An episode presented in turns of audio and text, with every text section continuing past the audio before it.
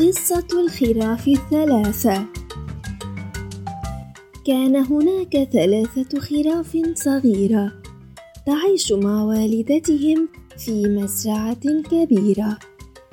وكانت الخروف الأم تخاف عليهم كثيرا من الذئب الشرير.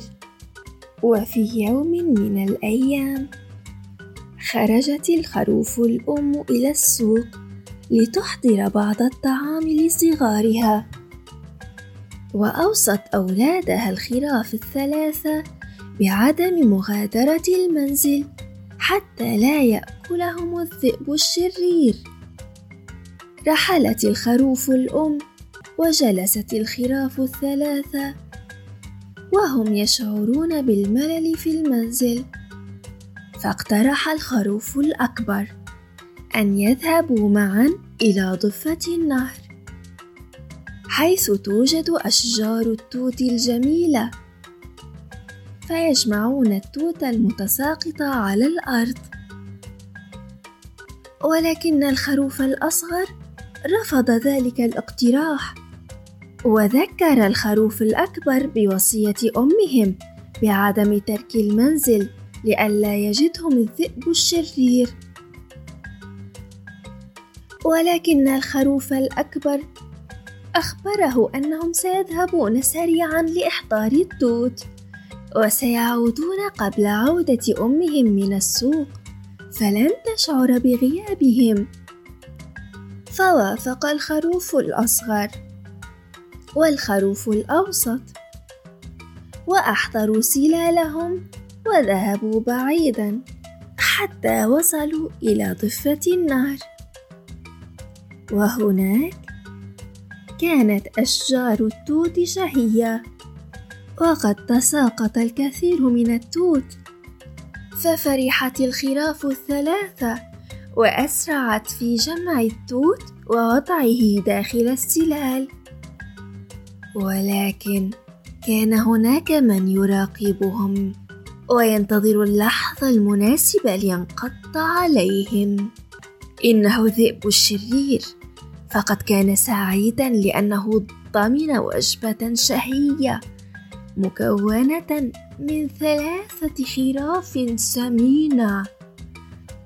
وسرح الذئب بخياله وتصور إشعاله للحطب ووضع الخراف وشويها فوق الحطب لتصبح وجبة شهية للعشاء. وبينما الخراف الثلاثة منهمكون في جمع التوت. انقض عليهم الذئب الشرير فأصيبت الخراف الثلاثة بالفزع من أسنان الذئب الكبيرة ولكن جاءت فكرة ذكية في ذهن الخروف الأكبر فأخبر الذئب الشرير أنه ليس عليه بذل مجهود في الركض خلفهم لاصطيادهم بل سيتشاورون فيما بينهم ليقدم واحد منهم نفسه ليكون الوجبة الأولى الشهية للذئب. فنالت الفكرة إعجاب الذئب. فأخبره الخروف الأكبر أن كل ما عليه هو الوقوف بعيدا. إلى ضفة النهر حتى يتشاورون بمفردهم لحسم قرارهم. وبالفعل ذهب الذئب إلى ضفة النهر ووقف على حافته في انتظار القرار الحاسم للخراف الثلاثة. فاجتمع الخروف الأكبر بسرعة بأخويه وأخبرهم بأنهم عليهم الركض سريعا والدفع بالذئب إلى النهر.